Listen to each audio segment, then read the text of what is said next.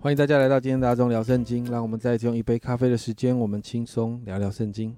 那今天我们要来读弥迦书的最后一个部分，弥迦书六到七章。在第六章的一开始一到三节，神就邀请百姓哦，他们如果觉得自己有理的话，那起来起来来跟神辩论。那在四到五节呢，神就开始提到过去神设立领袖带领百姓出埃及，甚至在出埃及的过程当中也保护百姓每一天的生活。所以六到七章神就说到，我不要你们这些不真诚的献祭哦。那到底神要什么？第八节讲得很清楚，世人啊，耶和华已指示你何为善，他向你所要的是什么呢？只要你行公义，好怜悯，存谦卑的心，与你的神同行。这是神的心哦。所以在这一节里面，神清楚的透过先知告诉百姓他要的是什么，就是行公义，好怜悯，存谦卑的心，与你的神同行。可是你看到百姓就不听，人就犯罪得罪神。所以第九节再一次提醒百姓， 神, 神是有审判的权柄的，并且十到十二节提到百姓的罪恶，这些罪恶提到、呃、诡诈啦，得不义之财啦，那些富人有钱人对穷人施行强暴啦，说谎啊，诡诈等等的。所以在十三到十六节就再一次宣告审判。那接着到第七章哦，第七章的第一节，这里说到哀哉，我好像夏天的果子已被收尽，又像摘了葡萄所剩下的，没有一挂可吃的，我心羡慕出熟的无花果。在这个地方呢，那个果园哦，就指的是以色列。那这些果子呢，指的是那些正直的官长。这个经文里面就说到，在以色列当中找不到那些正直的官长了。所以从第二到第六节哦，你就看到从平民到领袖，大家都在犯罪。然后呢，整个国家乱成一团哦。这些领袖呢，行恶，然后接受贿赂。那你看到百姓的家庭分崩离析哦，那个亲子啊、呃，家庭当中那些关系线乱七八糟。然后你看到先知啊，他很无奈哦，他面对这个混乱罪恶的环境里面，其实先知的心是很伤的哦。但你看到弥迦先知就把焦点转向神，在第七、第八节这里说：“至于我，我要仰望耶和华，要等候那救我的神。我的神必应允我。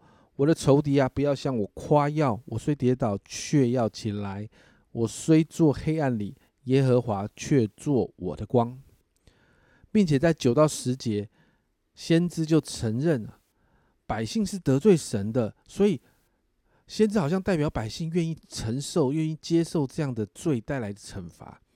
但面对这些外邦国的欺压，他知道整个以色列仍然在神的手中，神必会伸冤。因此从十、呃、十一到十四节，弥迦先知就开始宣告以色列将来一个光荣荣耀的、呃、景况、哦、并且在十五到十七节宣告神终究会带领百姓得胜。最后在十八到二十节，我们看到弥迦先知对神的赞美，特别在十八节、哦、十八节这里说：神啊，有何神像你，赦免罪孽，饶恕你产业之余民的罪过，不永远怀怒，喜爱施恩。你知道有神 有,、啊、有何神像你啊？其实这一个这一句话的意思就是弥迦这个名字的意思。弥迦这样的赞美再一次宣告神的主权，宣告神掌管一切。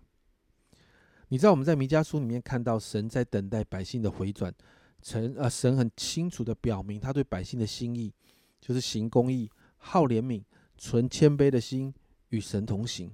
可是你知道在当时的混乱的社会状况里面，百姓根本听不进去，整个社会从上到下都在犯罪得罪神。但先知弥迦也让我们看到，身处这样的状况的时候，我们要持守的态度是什么？就是仰望神，要等候那救我的神。你知道在困境中等候不是一件容易的事，但当我们越来越认识神的时候，我们才会有那个信心，可以持续带着盼望等候神作为的来到。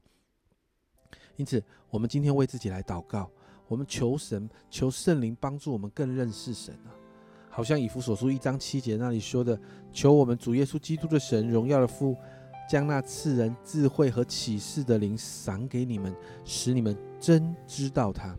我们真的求圣灵帮助我们真知道主，在这样的认识里面，面面对我们现在所面对的那些啊环境的挑战跟艰难，我们就有信心可以坚持，可以有信心来等候。